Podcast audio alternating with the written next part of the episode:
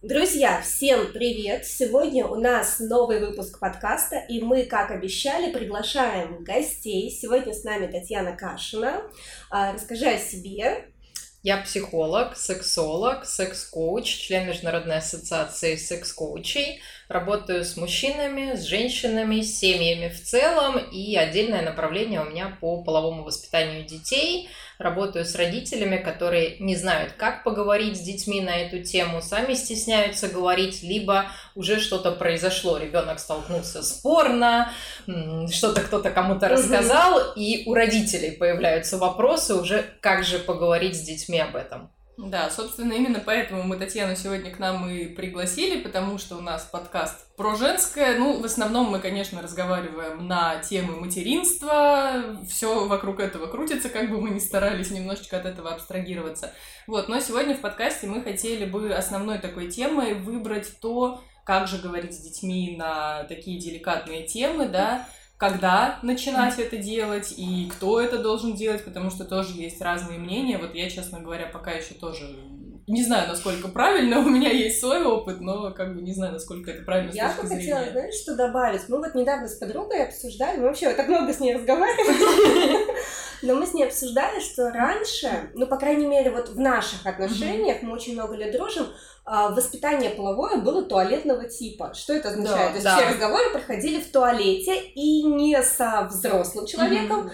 а, грубо говоря, с таким же ровесником, как и ты. Да, То есть, кто условно, что узнал, то У девочки рассказал. начались узнал, месячные, да. она в школе э, увидела, что у нее начались месячные, она Господи, что да, произошло? Собрался весь класс, собрали информацию. Вот. И тут хоп, такой консилиум подруг, слушай, я тут такое увидела, мы тебе сейчас угу. все расскажем. И ну, как мне кажется, и мы с ней вот пришли к такому общему выводу, что это не очень здорово, потому что, конечно, да, тебя друзья поддержали, и может, ну, возможно, это просто особенность нашей дружбы, что друзья поддержали. Mm-hmm. А если mm-hmm. это ребенок, у которого нету друзей, или, ну, он не готов с друзьями этим делиться, потому что, ну, это же тоже такой стрессовый момент, mm-hmm. рассказать кому-то, что ты увидел кровь у себя. Mm-hmm. И вот как раз когда начинать, что говорить, вот как ты думаешь? Мне кажется, знаешь, что тоже нужно вот в ходе разговора сразу понимаю, что нужно разделить, наверное, на две ветки вот эти все разговоры, да, да, потому что есть элементы твоей личной физиологии, да, твое тело, которое Твой. ты должен понимать, и есть взаимоотношения с другими людьми, которые тоже, о которых тоже нужно yes. говорить, но это немножечко, наверное, два таких, две разных темы, понятно, что они идут бок о бок, но, наверное, начинать нужно все-таки со своего тела. себя, да? конечно. И действительно, вот опять же, то, Алена, о чем ты говоришь, мало того, что вот эти вот туалетные разговоры, это действительно немножечко своеобразно с той точки зрения, что рядом с тобой не те люди, которые, наверное, компетентны. Которые знают. Ну да. Да. И плюс это происходит уже постфактум. Ну, конечно. То есть ты не знаешь, что тебя ждет, да. ты с этим столкнулся, ты уже испугался, Дался. для тебя это уже какой-то угу. негативный опыт, и ты после этого уже ищешь да. какую-то там поддержку. А потом вот. хорошо, если подружки хоть что-то знают. Допустим, ты не первый, у кого начались месячные, да, и уже есть какой-то опытным путем да. кто-то что-то может сказать. А если ты первая, или у, допустим, всех твоих друзей есть какая-то негативная информация, угу. там родители уже сказали фу-фу-фу, угу. только проститутки этим занимаются, дети не знают, кто такие проститутки, но уже страшно. Это что-то не очень хорошее. Да, и вот приходит твоя подружка и говорит, фу, ты проститутка. И все. И, и непонятно. То есть хорошо, если тебе повезло, и ты растешь в каком-то знающем обществе. Но ведь многие растут в незнающем обществе. Вот, да. что делает, ну, как бы, с чего начинается? На самом деле начинается все с нуля. Нету какой-то отсечки, угу. вот как там, перед школой давайте учить буквы. Садимся. Садимся, буквы, да, там, о, 15 лет, сейчас я тебе расскажу. На самом деле все начинается с нуля лет, с того, как мама реагирует на половые органы малыша, угу. на голову малыша, угу. что она ему говорит. Банально, когда малыша одевает, он говорит, ой, сейчас правую ручку оденем, а сейчас левую, вот тут у тебя животик, а есть что-то еще, про что Мы про это вообще говорят. обычно не говорим, да, да угу. умалчивается, как будто этого вообще у человека нет. Вообще нету, а потом дети же в достаточно маленьком возрасте вдруг у себя находят. Мальчики да, чуть да, раньше, просто потому, ну, что, потому что да, есть за что схватиться, девочки угу. чуть позже, но в любом случае это достаточно угу. ранний возраст. И тут начинается надень трусы, сейчас прибежит птичка и откусит, Я отвалится. слышала и комментарий, я прошу прощения, что перебиваю, я просто прям помню, как мне мама рассказывала одна, по-моему, это даже писали в переписке мне девочки, что еще до года ребенок пришел на осмотр то ли к педиатру, то ли к хирургу, и говорят, маме говорят, что нужно бить по рукам, чтобы не начал себя трогать. Ну, как бы вообще, ну, как? Ну, это полный бред на самом деле, потому что ребенок не может себе навредить. Но объективно мальчик не оторвет себе пенис, а девочка тоже там, не знаю, не нанесет какую-то травму себе. А, Поэтому вреда быть не может от того, что малыш потрогает, узнает, но Мгм. когда ребенку действительно бьют по рукам, когда ему говорят фу-фу-фу, когда ему не дают э, быть голым вообще ни секунды, кроме как он в ванне, а кого-то и купают в э, трусах и плавках, то как ребенок может почувствовать свое тело? И в итоге мы вырастаем с дыркой в теле. У нас Мгм. есть руки, ноги, живот, э, глаза, губы, зубы и что-то там. Очень много женщин, которые во взрослом возрасте приходят к гинекологу и не Да. могут объяснить свою проблему. У меня там что-то не так. Мгм. А что там? Мгм. Где там? Когда мужчины, которых не затащить к гинекологу, а у них э, идут уже многолетние проблемы, и им кажется, что ну возраст, ну стресс, Мгм. ну усталость, а на самом деле просто какая-то инфекция, воспаление, гормоны подскочили. К урологу, да. Да. А, я гинекологу сказала? Да, к урологу, мужчина к урологу.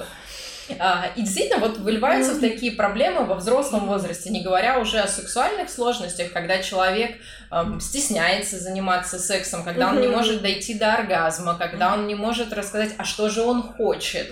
Ну и просто ребенок, он растет с ощущением, что в его теле есть что-то плохое. Да, вот это Вот, очень да. важный момент, что ладно, когда это, ну не то, что ладно, Да. это тоже плохо, когда это просто пустота, но когда пустота, там еще можно что-то найти, а когда у тебя это еще там что-то плохое, да. то есть у тебя изначально ты растешь с тем, что в тебе что-то есть Что-то плохое, плохое. грязное, а, о чем нельзя Мгм. говорить ни в коем случае, то есть ты как бы априори уже, ну как бы не совсем правильный Ты- человек, да. что ли. А в любом случае в каком-то возрасте появится интерес. Все растут, у всех начинают вырабатываться гормоны, и появится интерес. А как можно интересоваться чем-то плохим, если я такая вот хорошая девочка или хороший мальчик, а мне хочется потрогать, а мне хочется показать в конце концов. А это делать нельзя. Я помню эти истории из садика о том, как кто показывает. У меня есть история про моего сына. Зайка, если ты будешь это слушать в старшем возрасте, прости. А, Мне рассказывала ее воспитательница, потому что она куда-то поднималась, пока был тихий час, типа все спали. Захожу, говорит, никто не спит, потому что твой сын стоит и делает вот такие движения, типа как бы, чтобы все восхитились и посмотрели. Вот, но мы поговорили, я как бы говорю, Сашуль, в в общем-то, ничего страшного, но давай договоримся, что как бы вот публичная демонстрация это не наш метод. Что, ну, это немножечко ипотирует публику, если ты хочешь побыть голым, да, если хочешь побыть голым, то как бы дома ты можешь быть голым, но при посторонних людях так лучше не делать. Вот и все. И, наверное, вот это, кстати, тоже такой момент, потому что я знаю очень много историй, когда дети в детском садике это делают. Мгм. Да. Вот. Более того, я помню себя в детском садике, у нас в группе тоже так делали. Да. Плюс у нас в садике был общий туалет для Да, мальчиков и мгм, для девочек, А, и он был без перегородок, я вот прям очень хорошо помню, и там были туалет типа яма в полу. Это был один из лучших садиков города, между прочим. А смысл был в том, что ямы было три, и а, там условно правая для мальчиков, левая для девочек. А за среднюю попами дрались, причем голыми попами, потому что как бы вот это же, это наша территория, это Наша. территория. И вот здесь, наверное, важная реакция родителя. То есть, если, например, э, родителю рассказали, что ваш сын сегодня э, тряс пенисом перед э, другой, перед своей группой, а кто-то, например, ну, поржет, потому что это, смешно. А, ну, а во-вторых, просто объяснит ребенку, что раздеваться перед другими людьми это так себе мероприятие. То есть, как бы да. раздеваться можно, перед другими нежелательно. Ну да, опять же, не стоило так себя вести, но ты при этом Вот, не сделал да, ничего да, страшного да. и кошмарного. Это не трагедия, это не ужас, это не кошмар, это не повод. А для кого-то, для каких-то родителей, это же может быть неким каким-то травматичным тоже. Мой Мой сын сын, да. разделся перед другими людьми, какой ужас. Все, мы И по и да. Да. И здесь следующая реакция, то есть будет это как-то вот этот стыд и эту вину сместить на ребенка, чтобы он понял, как это отвратительно, мерзко, Конечно. ужасно. И опять, какую ему даем информацию ребенку, что раздеваться это, Это плохо, плохо. а ему придется А ему раздеваться. придется раздеваться. То есть, Да. ну, он же встретит потом девушку, ей ему придется заниматься с ней Сексом, да. И как раз вот там вот это будет очень классно выглядеть. Но э, как бы в одежде не очень получается заниматься сексом. А как он это будет делать? А как он будет раздеваться? С какими чувствами он будет это делать, если ему в детстве, э, допустим, несколько раз в разных контекстах преподнесли информацию, что раздеваться это, Это плохо. А потом даже проблемы начнутся до поход, до занятия сексом, потому что дети ходят, например, в бассейн, Вот. где надо переодеться, снять трусы, надеть плавки. У кого-то в школе есть душевые кабины, и они ходят, например, в душ после Мгм. физкультуры, э, в старшем возрасте, Ну, в бассейн занимаясь спортом, да, то есть дети раздеваются гораздо чаще еще до того, как они начинают заниматься сексом. Есть медосмотры, когда они все в трусах стоят, Ну, есть, в конце концов, да, походы к врачам. походы к врачам. И поэтому здесь классно, когда родители могут объяснить, что быть голым нормально, просто мы свое голое тело демонстрируем в трех случаях, когда мы идем к доктору, и это специальный доктор, а не просто дяденька Мгм. подошел на улицу и сказал, «Хей, я доктор, показывай все, что есть».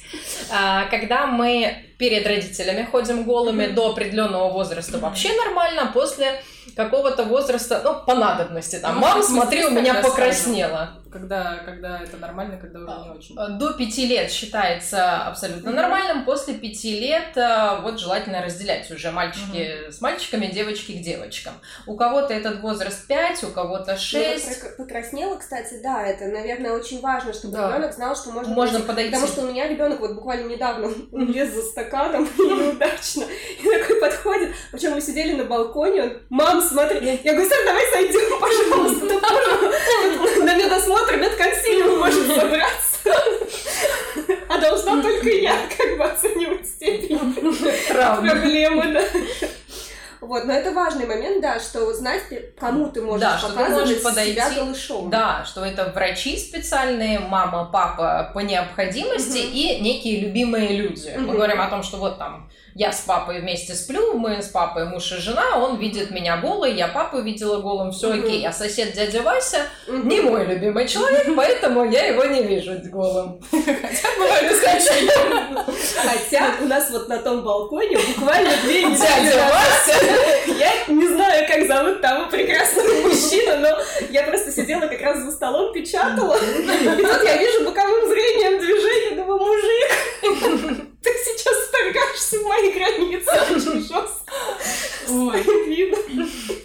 Мне, кстати, кажется, знаете, что в контексте всего этого разговора я сейчас прихожу к выводу, что вот мы поставили первый вопрос, когда начинать. Начинать надо, наверное, еще желательно, в идеале, до того, как у вас появились дети. Начинать Да. с себя. Начинать с себя, со своих комплексов, потому что, опять же, вот то, Алена, о чем ты говорила, когда родители впадают в состояние шока от того, что Мгм. их Да, ребенок что- демонстрировал кому-то свои половые органы, здесь же включаются наши Да. страхи, Наши. наши блоки, И да. наши убеждения, что вот это плохо. И опять-таки, вот если мы говорим про, ну, то, что я хотела обязательно, чтобы мы сказали, что нужно с детства ребенку объяснять правильное название половых Да, органов. да. То есть это А не не печенка, не пирожок, не писюнчик, не краник, прости господи, Мгм. что там еще огурчик и так далее. Вот. А, Почему это тоже важно? А, Потому что, во-первых, мы тоже убираем какие-то блоки с себя. Собственно. И здесь, во-первых, ребенок это правильно называет. И я вот читала где-то, не помню где, что дети, которые правильно называют половые органы, реже попадаются педофилам, Да, чем те да, дети, которые вот как раз там печенки. И вот, вот эта вот разрывающая душу история про канадскую девочку, Да, где мой что папа да, берет мое печенье. Да. И это, ну, на самом деле ужасно. сказать, что страшно. это за история, потому что я думаю, что Ну, я- все не если знают. кто-то не слышал, есть история, вы можете поискать ее в интернете, где девочка регулярно жаловалась э, что мой папа берет мое печенье, Кушает. кушает мое печенье. И э, воспитатель не понимал, в чем проблема, ну то есть как бы... И Да. она ей говорила что-то вроде, ну хорошие девочки должны делиться. В общем-то, воспитатель воспринимал, что печенье это, печенье. Ну, И логично, да. и что почему воспитатель искренне не видел проблемы, что страшного в том, что папа ест печенье девочки. А девочка имела в виду, понятное дело, инцест. Да. И э, она пыталась найти помощь, но не могла адекватный запрос на помощь дать, потому что она не знала, как это по-другому сказать. И исходя из того, что какую обратную связь девочка получала, она-то думала, что получается все нормально. Все нормально, ей вот эти мои продолжать. переживания, мои переживания, они неправильные, то есть то, Да. что я сейчас чувствую, а у нее, естественно, была буря эмоций. И вот то, что я сейчас чувствую, это неправильно, и это катастрофа.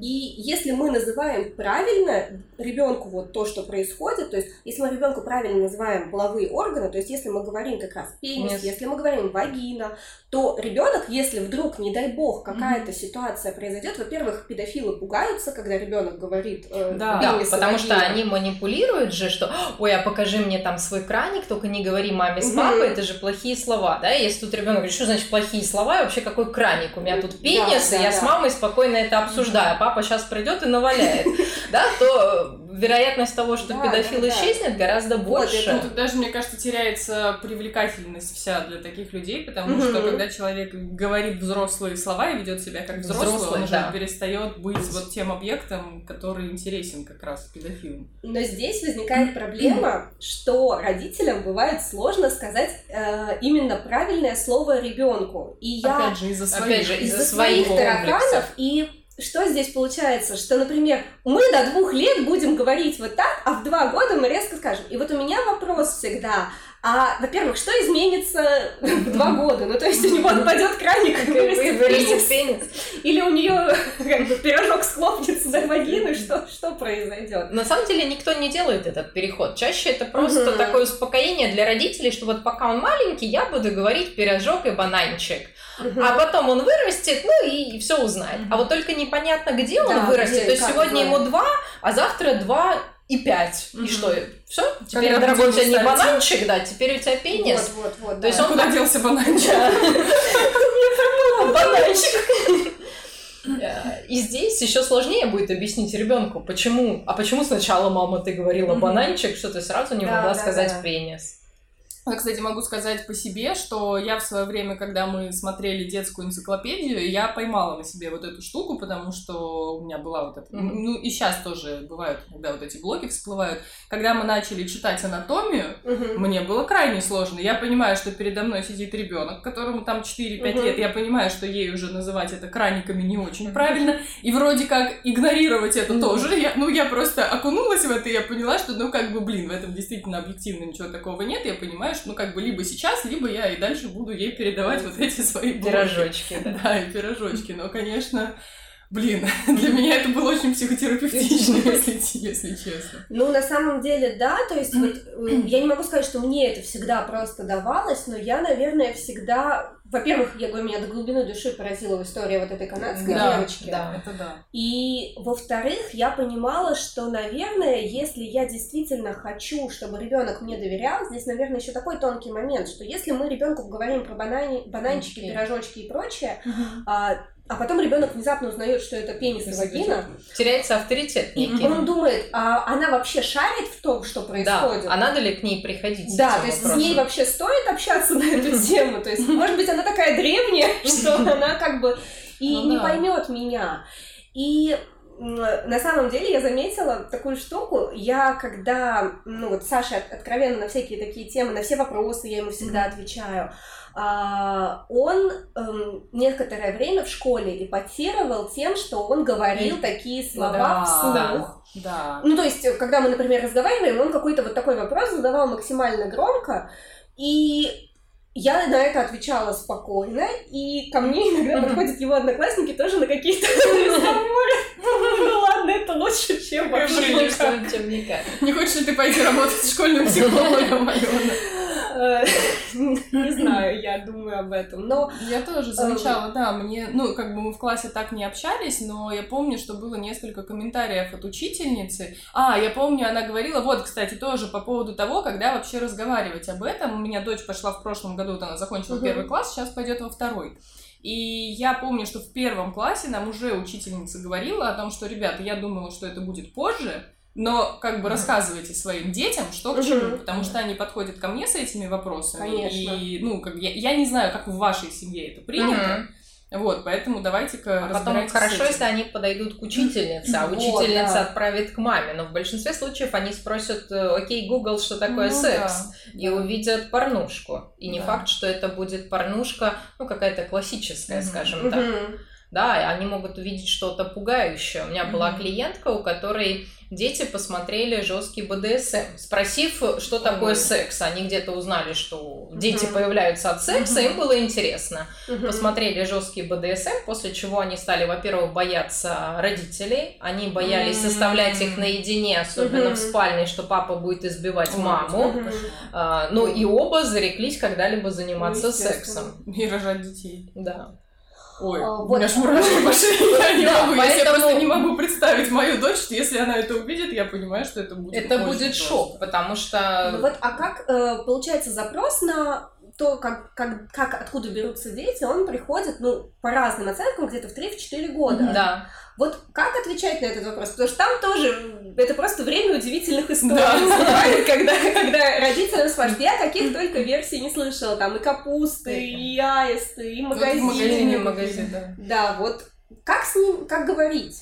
На самом деле говорить э, честно, правду и откровенно просто детскими словами. То есть здесь же опять начинаются родительские блоки, что Мгм. секс это плохо, Мгм, соответственно, ребенку об этом говорить нельзя. И мы его будем защищать какими-нибудь Мгм, аистами, магазинами и прочим. Поэтому прежде чем с ребенком поговорить о сексе, надо о сексе с собой поговорить, чтобы Мгм. этот процесс не был каким-то фу, что вот это, конечно, ужасно, но я вот вроде в браке и только ради детей, вот Мгм. поэтому мне можно было сексом заняться. Мгм. Когда у родителей есть некое спокойствие э, и легализация этого процесса внутри, тогда родитель может поговорить и говорить об этом прямо так, как есть. А, Но единственное, здесь есть момент, что когда ребенок не подготовлен вообще, ему, допустим, не говорили про половые органы, с ним не Мгм, говорили об мгм. отношениях, и вдруг он приходит, мама, откуда берутся дети? И мама такая, «Ух, слушала подкаст, надо же правду сказать. Ну смотри, у папы, значит, есть пенис, у меня есть вагина, они э, сконнектились, там еще сперма, яйцеклетки, э, они объединились, в матке появился зародыш, и потом ты через вагину вылез. Там человека на первой минуте уже дурно станет. Да, у ребенка... тумане. Зачем я спросила? Да, зачем я спросил? У ребенка легкий шок. В лучшем случае он ничего не поймет из этого процесса. Просто Да, да, набор непонятных слов. В худшем случае он, естественно, испугается. Ну, Да, и как раз вот этот, э, эта речь и пугает родителей, что как я ему, тут сейчас пенис и вагины, когда ребенок понимает как раз вот про тело, да, возвращаясь к началу нашего разговора, что надо объяснить про тело, когда дети знают, что есть пенис, есть вагина, и знают про них не только что, ну вот это рука, а это член. Окей, а что с ними делать? Как бы с рукой понятно, с членом не до конца. Пописать сходить. Пописать можно сходить. Да, еще там э, абрикосики, как у меня многие клиенты любят говорить. Бананчик и два абрикосика. У бананчика вроде есть функционал, хоть пописать можно. Зачем мне абрикосы дали, вообще непонятно. Ой, я не могу. Ой, господи. У девочек, да, есть, но в лучшем случае есть вагина, и девочки думают, что они писают вагиной, и не знают Кстати, о том, что да, да, да. писают другим местом. Да, да, да. А еще есть придатки, которые не сиди на холодном отморозишь. Вот я всю жизнь думала, где это находится. Лет до семи, наверное. Что такое придатки? Почему страшно их отморозить? То есть ребенок не понимает функционала этих органов. Другая история, когда мы начинаем ребенку в целом говорить о ценности тела, Мгм. когда а, мы у них спрашиваем, а зачем тебе руки, а зачем Мгм. тебе ноги, а зачем тебе мозг, а печень, а почки. Вот как раз у детей есть этот интерес, когда мы с Да, ними да, читаем да. эти скучные анатомические атласы, но при этом да. ну, либо веселые анатомические атласы, ладно.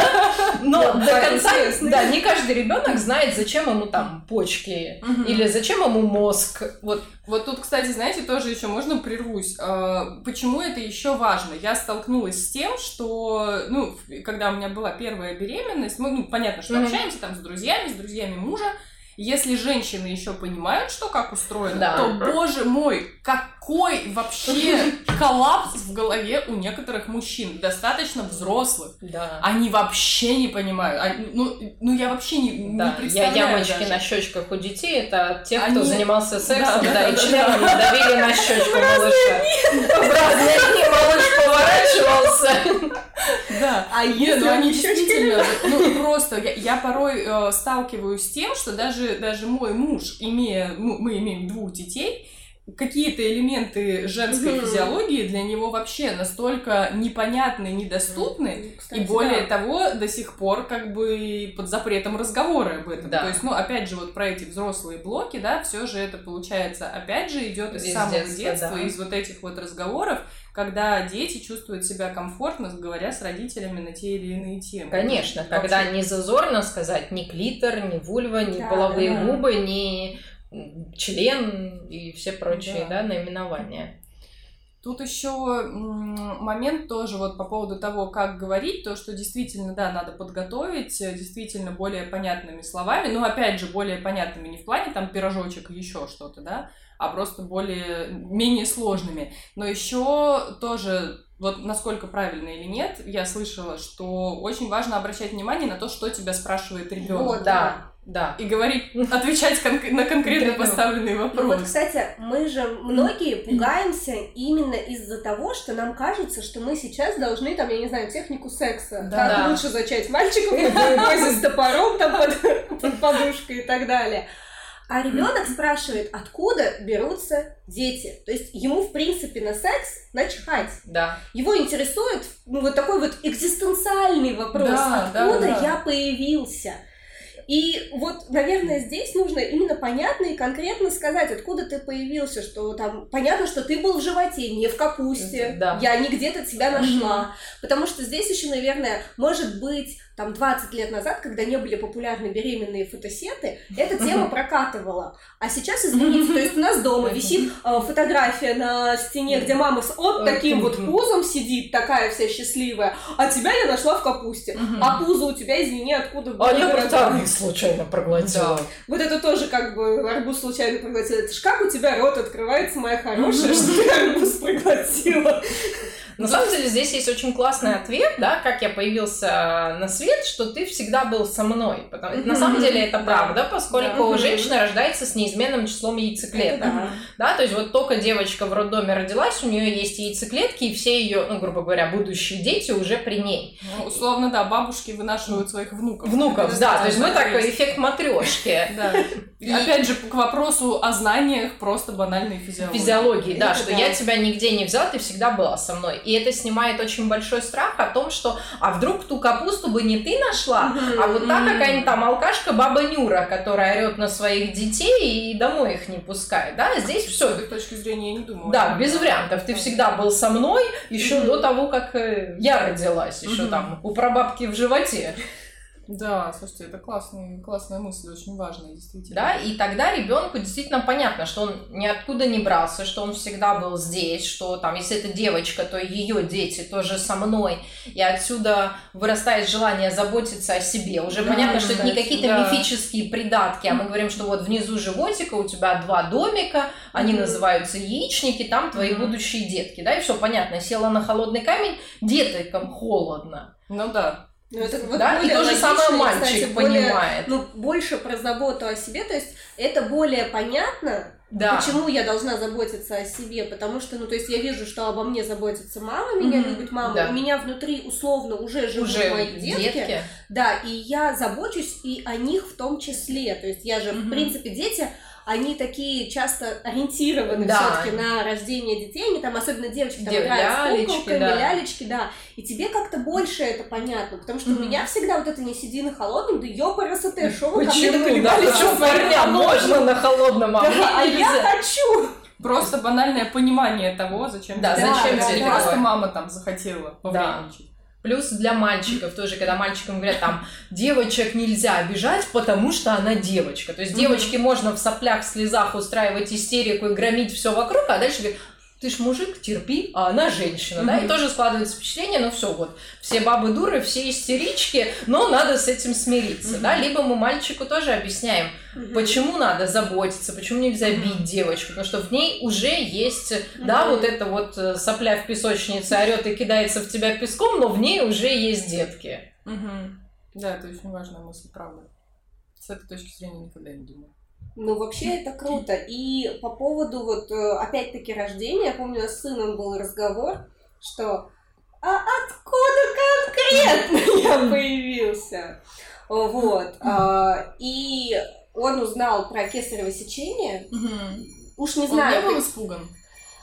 А, я свою узнал... старшую напугала. Ну, нет, знаешь, а, он узнал про это от кого-то, и я вот как бы до конца так и не выяснила, каким образом это произошло, но у него был основной запрос, вот как именно он появился. Вот, вот, вот, да. А, и я ему объясняла, что да, бывают такие ситуации, когда делают операцию, да, действительно, так mm-hmm. бывает, но ты появился не так, ты так как бы появился из вагины. То есть есть два варианта, mm-hmm. как можно mm-hmm. появиться, но ему было где-то уже лет семь, то есть я, я ему, вот мы как бы как раз с ним поговорили, что да, есть два пути на выход.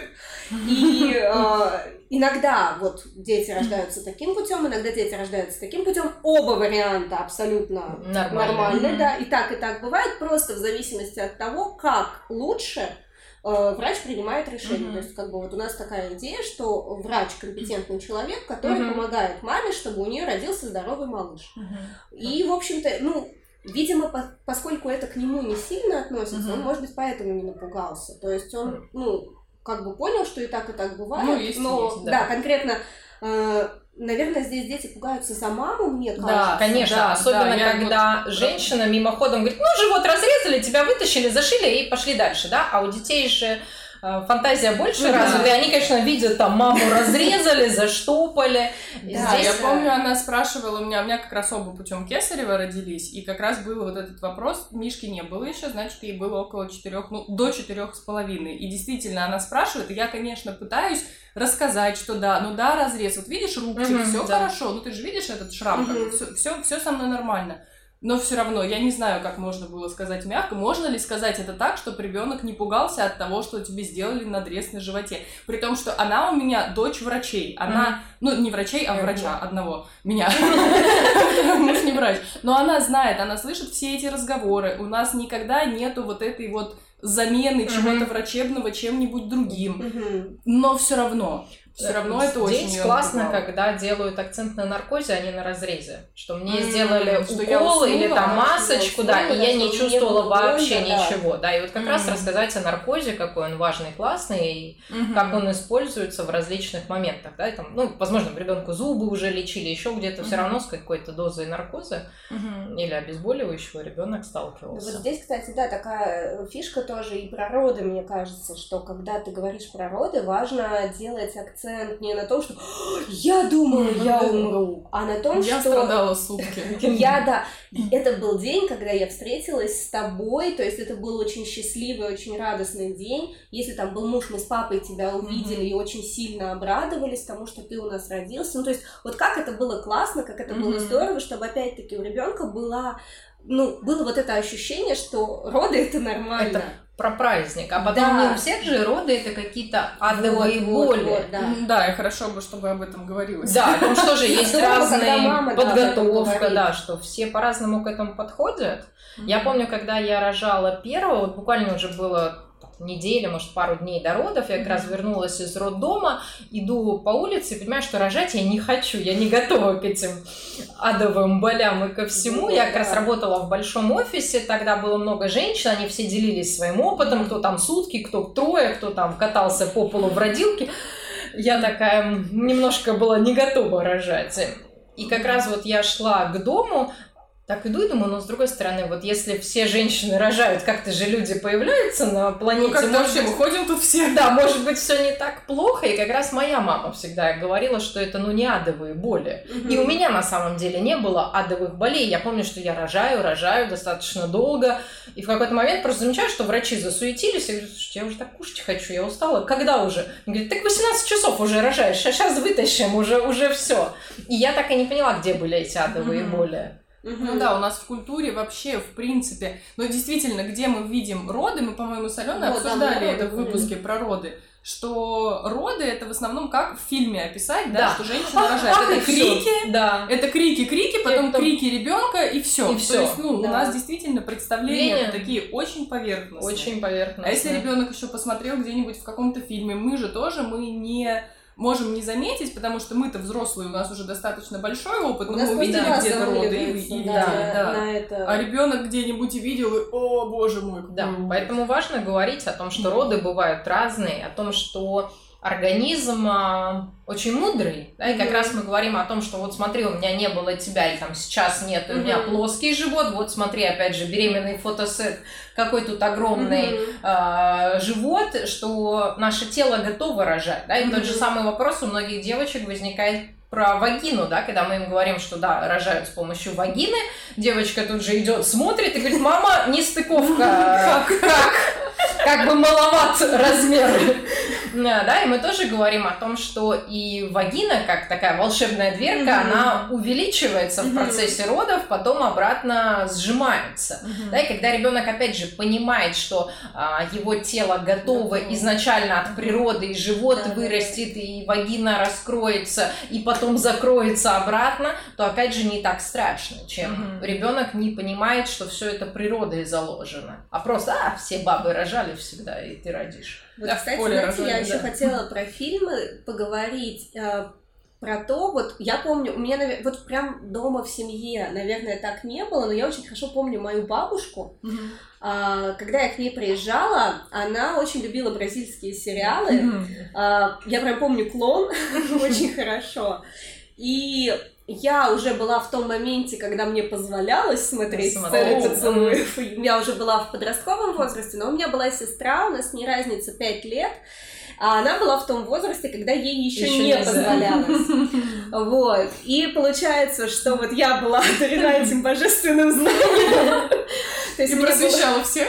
Нет, я не просвещала. Просветитель из меня был тогда еще так себе. А, а, мне позволялось это смотреть, ей нет. И вот эм, как бы ее бабушка всегда прям акцентировала внимание, что надо отвернуться. А, это первый момент, вот, про ко- который я хотела затронуть, а вот второй момент это еще про оценку, что мы там оцениваем какие-то вещи как пропаганду. И Ага. мы мгм. э, вот тоже с подругой недавно обсуждали, у меня один из любимых сериалов детства это «Друзья». Мгм. Я его обожаю. И я недавно начала его пересматривать. Да. И там с первой серии у да. Росса жена лесбиянка. Да. И это говорится словами через рот. То есть там это не вуалируется вообще никак. Это я- какой год вообще? Это начало 2000-х. Мгм. И я, поним- я помню, я их смотрела. Во-первых, они шли по э, центральному каналу. Да, Во-вторых, я их смотрела при папе. Я очень хорошо помню. То есть мы с папой сидели вместе. с- Папу моего ничего не смущало в этом сериале, надо сказать. Я И меня ничего не смущало. Да, я вспомнила, я с мужем разговаривала около года назад по поводу сериала «Друзья». Я говорю, ну вот смотри, какие были сериалы раньше. Ну такой сериал, ну просто, ну там же просто вот, ну, прямо мир, дружба, жвачка, какие-то там цветочки, одуванчики и ничего. А потом я стала пересматривать, потому что я Вот, очень да. люблю этот сериал. И я понимаю, что в каждом выпуске есть какие-то Есть, сексуальные темы. Да. Есть Ну, что-то... ну, это вообще- ребята, Ну, вот Беверли это я не смотрела. Я смотрела, но я как С бы... друзьями у меня было Я полное просто вот именно, да, что это я его добрейший, милейший сериал. Да. Причем не просто добрейший, а именно вот, ну, без капельки какой-то там э, вот налета сексуальности, какой-то гендерной разницы, еще чего-то, а потом я смотрю Я знаешь, с понимаю, какой вообще это нет. думала? Я думала, что вот, ну, мы просто с подружкой обсуждали тему вот отношения к там гендерным вот этим вот Мгм, всем штукам. мгм. И я говорю, что у меня оно такое вот как бы нормальное. Ну, то есть, как бы каждый Мгм. имеет право спать с тем, с Мгм. кем хочет. Да. Это его личное дело.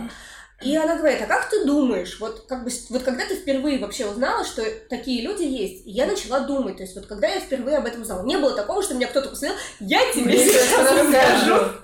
Не было такого. И я вот как бы докопалась опытным путем, что, видимо, впервые я реально это увидела в друзьях. Ну, и как раз всего, таки да.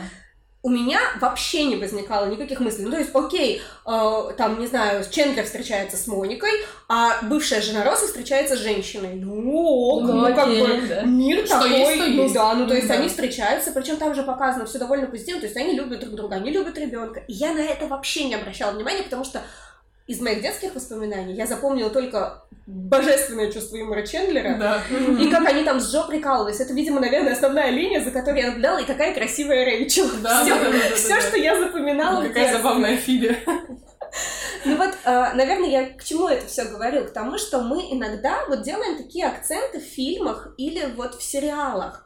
А, И сейчас вот прям я замечаю, какое чопорное отношение есть к сериалам, что мы там не будем смотреть с ребенком такой-то сериал, потому Мгм, что мгм. там поднимается вот такая-то тема фоном. Причем, да, фоном. Она даже не главная, Мгм. она фоном идет. И вот я, наверное, хотела бы проговорить, что дети же, они не воспринимают это так, как мы. Не воспринимают, особенно если, опять же, родители «Фу, Да, выйди, принеси да, водички, тут вот сейчас плохое слово скажу.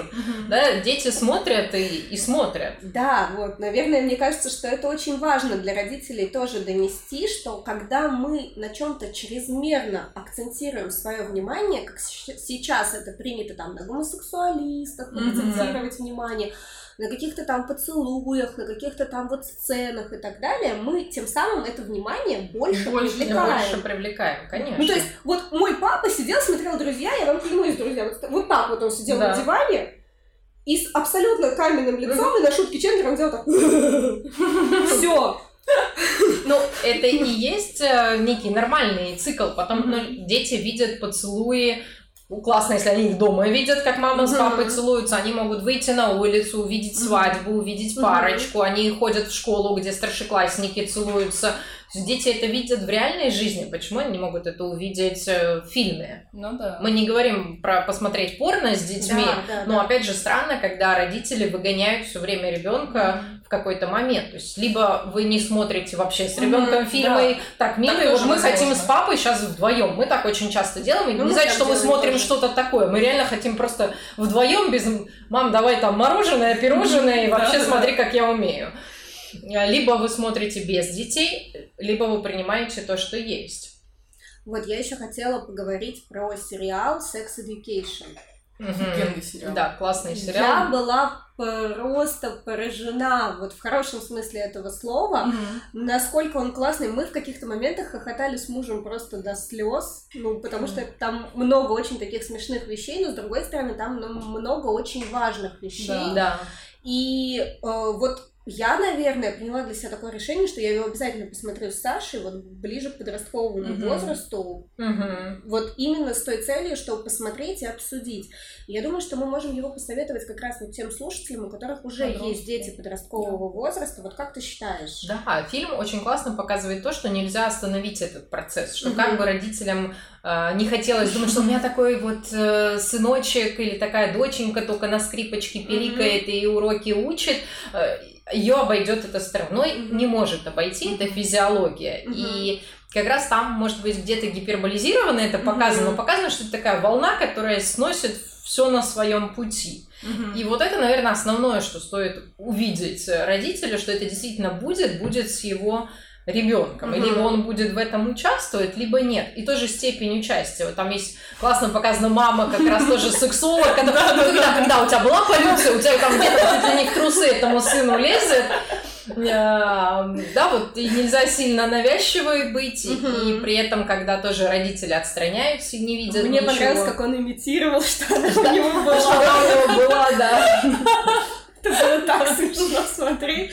Но с другой стороны, да, наверное, здесь важно еще очерчивать какие-то границы с ребенком. То есть, а, ну вот, например, про то, что мы с определенного момента стучим при входе в комнату к да. ребенку. То есть мы не врываемся так, что Зая, а Зая не готов А тебя Зая сейчас готов, принять, да. с тобой пообщаться, Зая не хочет.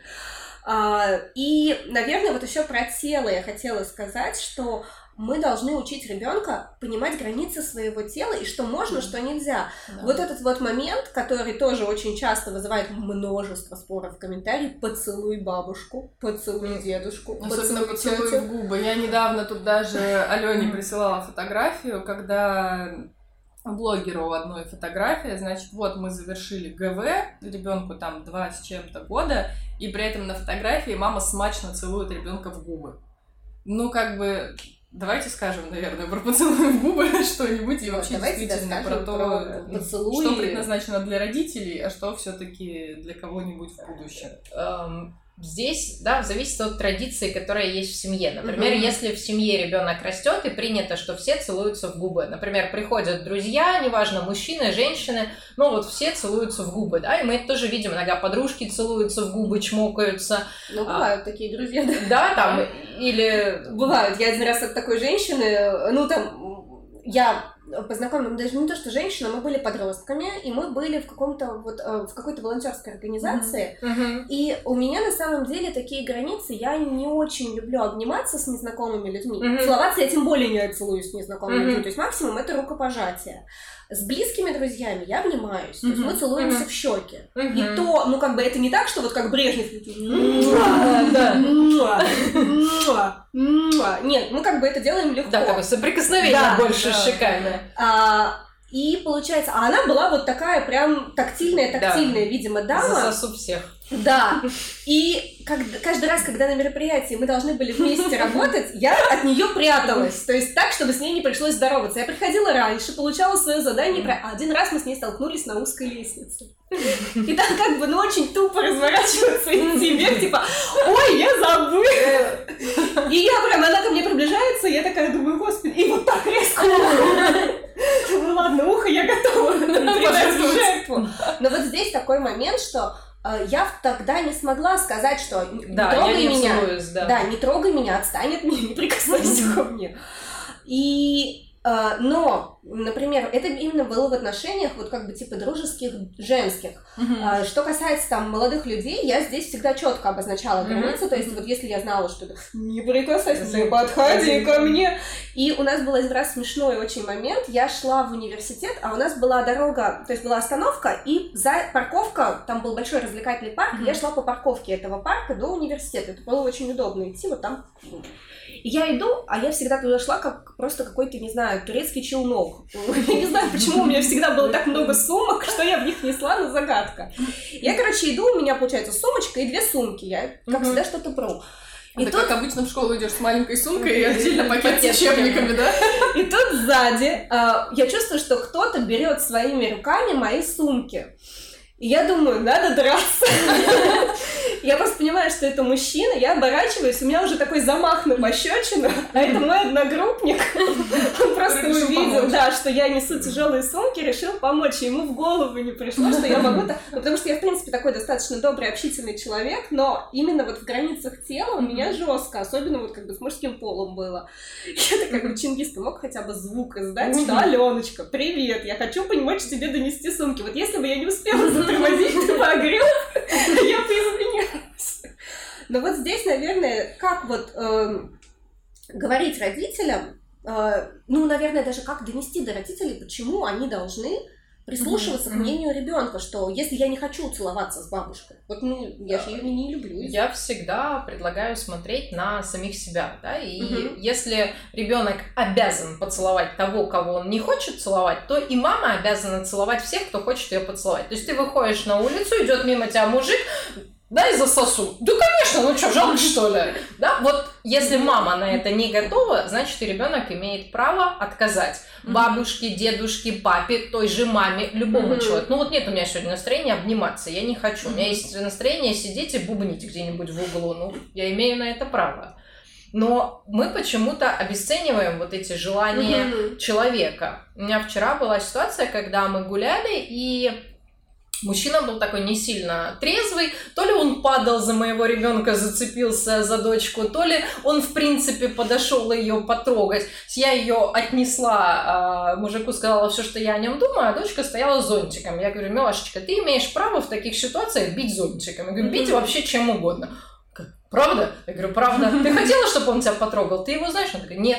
Я говорю, имеешь право. Мгм. Вот э, я считаю, что это правильно, ребенок имеет право защищаться. Да? Желательно, конечно, словами через рот. Если Мгм. нет, то можно и зонтиком по голове. Мгм. Мне кажется, тут тоже такой достаточно важный момент, о котором, возможно, родители не думают, что пока ребенок находится в кругу семьи, и мы ему начинаем говорить вот это, не, ну ты должен, ну что же ты не любишь, а Мгм. хорошие Да. девочки так делают, мы Да, не да. задумываемся о том, что потом ребенок выйдет в социум, и все И те можно установки, которые мы ему говорим, да, он будет это воспринимать и в отношении других людей тоже. То есть вот это вот Да. быть хорошей девочкой, это значит молчать и никогда не говорить нет, и вот если захотели, я должна так и сделать. Вот эти все истории, они опять же идут от этих вот э, установок видишь внутри ещё? семьи. А, Получается, что сказать дома нет, по идее, должно быть проще, Проще, чем сказать нет кому-то другому. То есть, если я могу сказать нет условно маме.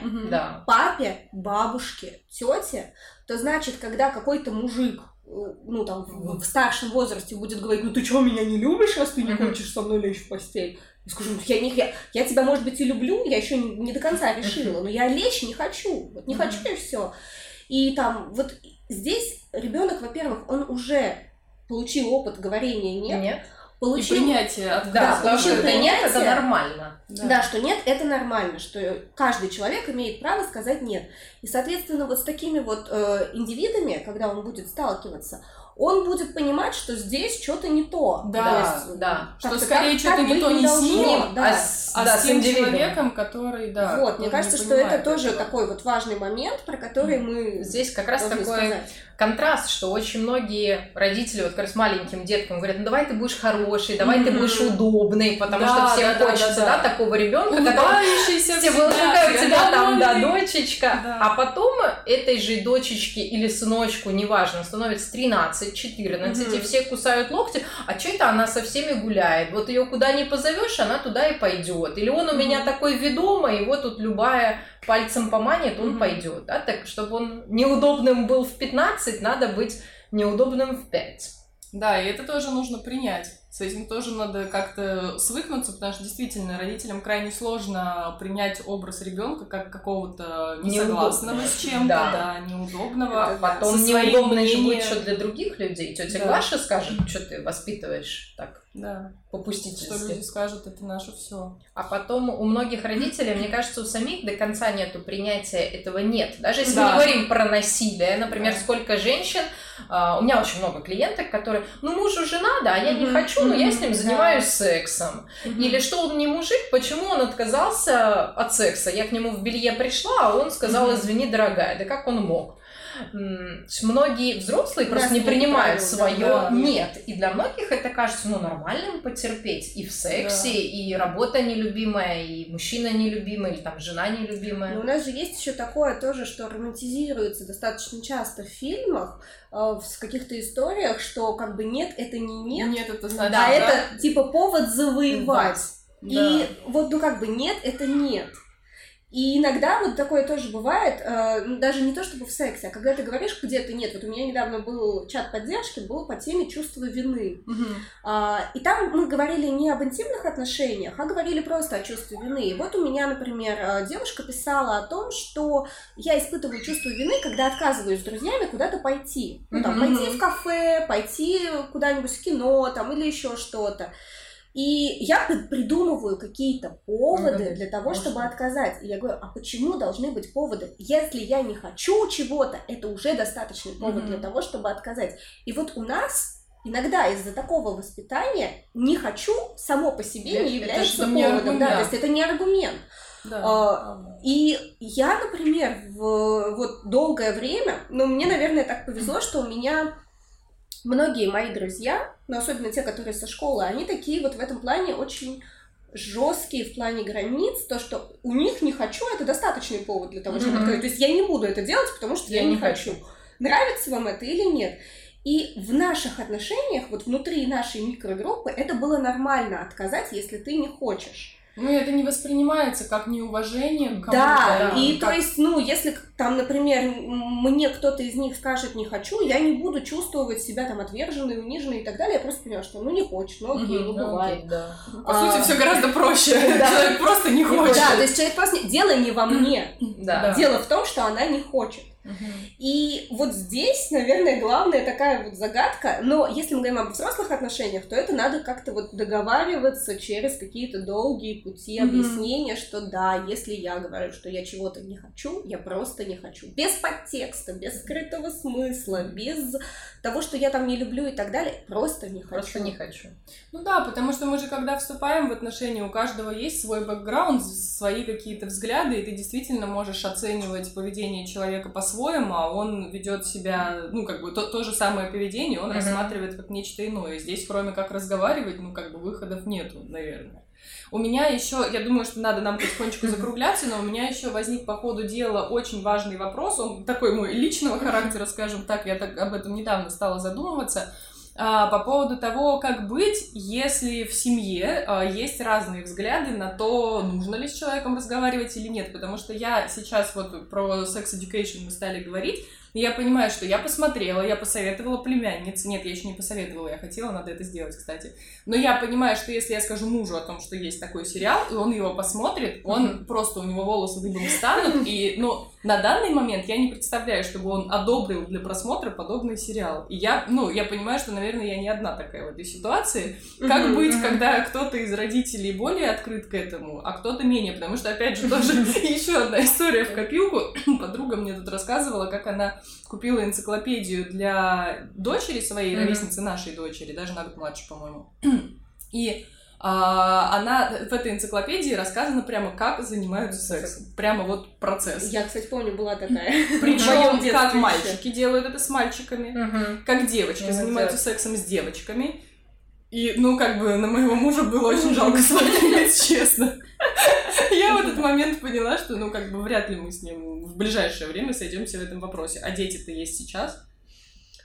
Здесь скорее разговор о том, что мы не пытаемся рассказать о чем-то плохом, мы пытаемся mm-hmm. рассказать э, о чем-то естественном. Mm-hmm. И второй момент выводить на разговор о том, что время поменялось, что, допустим, mm-hmm. э, ну мы в зависимости от возраста либо могли какие-то журналы увидеть, либо видеокассеты, либо уже... Красная как бы... книжечка была, она просто ходила как притча. Я не знаю, как бы вот как у вас, но у нас она ходила как притча в языцах. Мне ее подарил, прости господи, крестный. Крестный если ты это видишь. Вот. А она была такого... Я прям очень хорошо помню, она, видимо, красная от стыда, содержание. Вот. Но а там на самом деле было все очень прилично. Там рассказывалось про половое созревание. Угу. А, ну, то есть, вот как бы все логично, то есть, да. что, что есть у девочек, как происходит половое созревание у девочек, название половых органов, что есть у мальчиков, как происходит половое созревание у мальчиков, название половых органов. Ну и, собственно, на самом деле, как бы там про секс было постольку поскольку, а, хотя она называлась энциклопедия сексуальной жизни, mm-hmm. вот, а, ну, там было больше про, скорее, беременность. То есть, как бы, типа, вот мужская половая система, вот женская половая система. И когда они встречаются, для чего они вообще нужны? Тут как бы вот такое происходит. А если вы не хотите, чтобы такое произошло, есть презерватив. Вот. А, и вот эта вот методичка, она как бы вот так вот ходила, ходила по, по нашему, да, по нашему классу. Ну и вот я как бы знаю многих людей, у кого она была, и вот она потом как бы так циркулировала. И это был а на самом деле один из способов такого, как бы, э, рассказать ребенку, не, не, не вступая с ним в диалог. Подложить куда-нибудь там, да? Но на самом деле э, я против про подложить куда-нибудь книжку, потому что в любой книжке есть как раз про половую систему, mm-hmm. про секс, про нежелательную беременность, про спид. Эм, ну, еще какие-нибудь не было, пугалки, да? Проспит мало, кстати. Ну, вот сейчас чаще. Ну, сейчас, да, сейчас да, чаще да. проспит. И ребенок все равно запомнит что-то максимально эмоционально окрашенное. Mm-hmm. И, скорее всего, он запомнит нежелательную беременность и спит. И получается, секс равно mm-hmm. смертельные болезни и нежелательная беременность. И вообще непонятно, а поймет ли ребенок. То есть он сам почитал, а что он понял? Что там как ты не можешь Да, то есть э, книжка это классно, когда уже все обсудили с родителями, вот тебе книжка, читай сам, да, там укладывай по полочкам. А, поэтому в нашем детстве у нас было мало возможностей встретиться с этой информацией. Да, там в туалетах обсуждали Мгм. что-то, но сейчас у каждого ребенка есть телефон, Да. есть интернет, а, что такое секс, что такое там лесбиянки, окей, Google, что, что это Мгм. такое. А, в любом магазине на кассе стоят презервативы, прокладки, тампоны, смазки. М, Информацию почерпнуть современному ребенку гораздо проще. И опять же, почерпнуть вот какой-нибудь там БДСМ, еще что-то, что реально может травмировать. Фильтров мало. Фильтров мало, и мы Вот эти я, фильтры не знаете, щас установим. пока вспомнила, недавно видела картинку. а, ну, а, то, то, что, то, у чего есть хвостики и крылышки, пожалуйста, в унитаз не смывать. Хорошо, птицы крыс смывать не будем. Что делать с прокладками и тампонами? То есть, ну вот это тоже же про то, что мы иногда не называем вот все своими да, именами. своими именами. Вот. А, вот я еще первый раз я столкнулась с сексуальным воспитанием еще до того, как у меня появился свой ребенок. Я сидела с племянником, мы смотрели телевизор. А, ему было ну, около четырех, наверное. Я вот как-то путаюсь, сколько у него разница с моим сыном, потому что Мгм. моего сына-то еще не было. И, в общем, мы смотрим телевизор, там реклама. И началось вот это все тип-топ, каблучки, макияж, и вот эти вот и прокладки с крылышками. И он мне, Алена, А что это? что такое прокладки? А мне, получается, сколько мне было лет, если у меня еще нет моего ребенка, значит, мне лет 17. Я такая, твою маму. Сама это недавно узнала. Где его мать? Как мне сказать, знает, что мне ответить? Я не помню от стресса, как я выкрутилась. Ну, нет, я, конечно, там не стала что-то такое... Я, помню, что-то сказала, что, типа, это какое-то средство, которое нужно женщинам в определенные дни. Как-то так я обтекаемо ответила. Но вот на самом деле, если бы у меня был ответ, который я получила бы в детском возрасте, возможно, я бы просто произнесла пример. то же самое, да. да. А поскольку у меня, наверное, какого-то такого однозначного ответа на этот вопрос не было, мне пришлось вот изобретать велосипед, причем Да, опять кстати. вот это к теме, что э, сексуальное воспитание, оно вас настигнет. Оно Да, вас настигнет, настигнет вот в в неожиданный иногда момент, то есть получается, это вообще был даже не мой ребенок, это был мой племянник. Да. Во-вторых, это была не какая-то специальная ситуация, мы тупо смотрели мультик про Шрека, Да. то есть как бы ничего не предвещало беды. Вот. И опять, э, если мы, например, там у кого-то нет детей, и они нас слушают, то иногда тети, дяди, друзья родителей тоже могут выступать в роли какого-то информатора, Да. потому что иногда к ним бывает проще подойти, чем к родителям. И это тоже, ну, Да. на самом деле, конечно, это упущение, когда к постороннему человеку Доверие больше. доверие больше, чем к родителям. Но если оно есть, во-первых, если вы все-таки получили от кого-то запрос, то лучше перенаправить к родителю всегда. Да. Вот. Ну и на каком-то там, может быть, понятном уровне, ну там, если это речь там о прокладках, объяснить э, человеку, что происходит. Но всегда лучше разговаривать с детьми и вот прям начинать с самого начала, быть честными, потому что я всегда говорю о том, что если вы хотите, чтобы ребенок был с вами откровенен, Вам надо делать то же вам самое. нужно быть откровенным с ребенком, потому что ребенок, он вот эту вот всю ложь, он чувствует, Конечно. всю нашу неуверенность он чувствует, и потом в 15 лет обсудить какую-то тему с мамой, которую трясет от слова пенис, невозможно. Невозможно. Опять Да и желания не возникает, в принципе, Конечно. зачем? да, поговорить с мамой там, что у меня случилась полюция, а как я поговорю с мамой, что у меня случилась полюция, если... Если э, я до этого с ней как бы вообще Если не я знаю у меня бананчик и. У меня была фруктовая тарелка, про слово полюция мне никто не рассказывал, а тут А бананчик сливочки из бананчика. Этот бананчик сделал фреш. Что делать? Куда бежать? Знаете, да, хорошо, если ребенок знает про полюцию, а не подумает, что он в я и 15 говорю. описался. Вот, да, здесь такой еще момент, а я не знаю, что произошло. А вдруг это что-то плохое? То есть, Да. ну, мало ли, Ну, кто мало его ли, знает. да, раз описался. Вот, да, и э, а куда идти, куда бежать, с кем обсудить. И, ну, вот здесь еще такой вопрос, а как мы хотим, чтобы наш ребенок узнал о сексе? То есть мы хотим, чтобы он узнал из дворовых разговоров, которые мы не можем проконтролировать по степени открытости. Да. Вот, а а они могут быть разные. Вот даже та же история, когда дети нашли ролик про БДСМ, ну, конечно, это так себе. То есть вот мы хотим, чтобы ребенок, а, когда его начнет волновать вопрос, что такое секс, увидел БДСМ, Мгм. или чтобы он от нас услышал какую-то адекватную информацию mm-hmm, на да. этот счет. Вот здесь, наверное, вот это вот самые главные вопросы, с которых нужно начать себе. То есть мы можем стесняться сколько угодно. Mm-hmm. Но это не спасет нас. Потом, опять-таки, про вот эти вот нежелательные беременности, да, про ЗПП, да. Э, которых тоже множество. Мы же тоже не обсуждаем с детьми что, да, как бы секс это здорово, с одной mm-hmm. стороны, но с другой стороны... Это ответственность. Это ответственность, да. да. И нужно использовать э, средства защиты. Какие они бывают?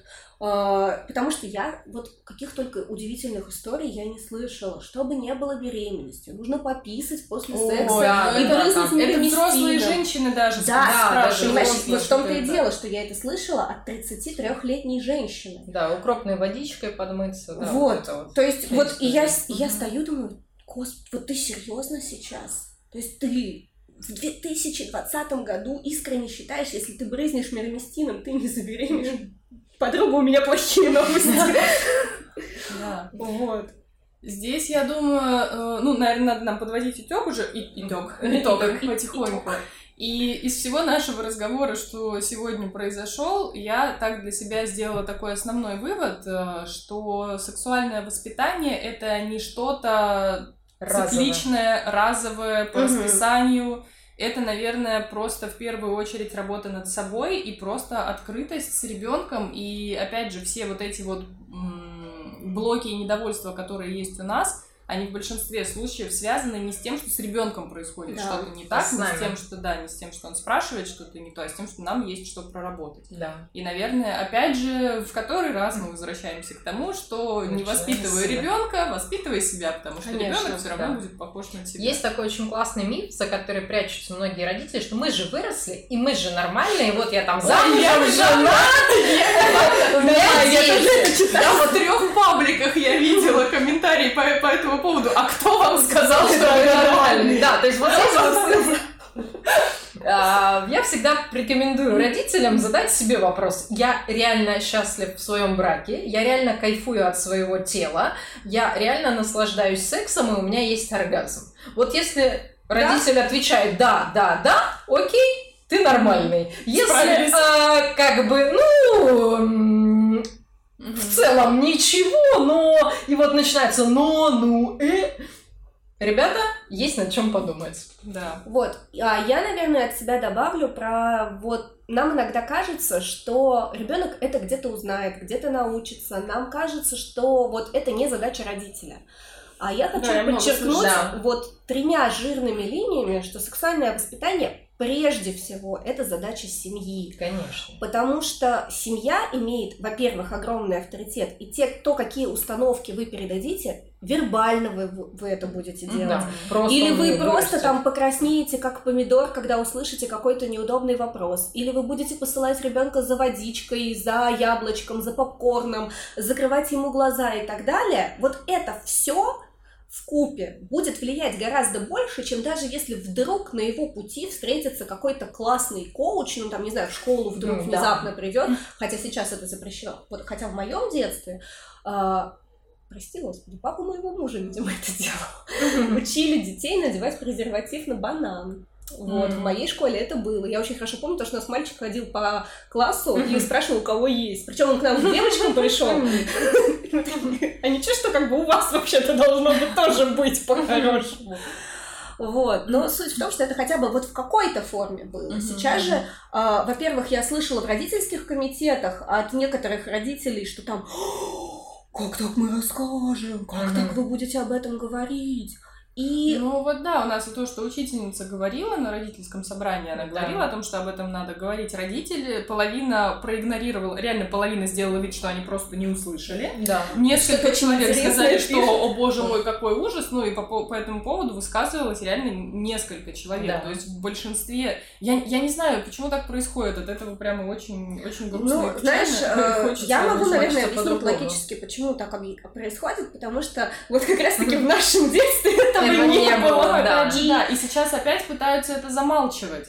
И вот какой-то бум более-менее вот подъем вот э, таких разговоров был вот с 2000 по 2010. Вот может быть, ну, по моим ощущениям. Mm-hmm. Хотя бы потому, что шел сериал «Друзья» по телевизору, mm-hmm. и никто там ничего не блюрил, и никто не говорил «Какой кошмар! Что же происходит?» Вот ты можешь представить, что Sex Education покажут по второму каналу или по первому mm-hmm. каналу? Ну нет, ну не покажут. Вот, скорее всего, его не покажут. И про него знает не так много людей. Хотя он прекрасный. В многие отругают, если его посмотрят. Вот, а Конечно. а представить себе, например, ситуацию, что мы сделаем классный час с подростками, где мы будем смотреть Sex Education и обсуждать. Ну, например, мы пригласим психолога, сексолога, угу. посмотрим одну серию и на классном часу ее обсудим.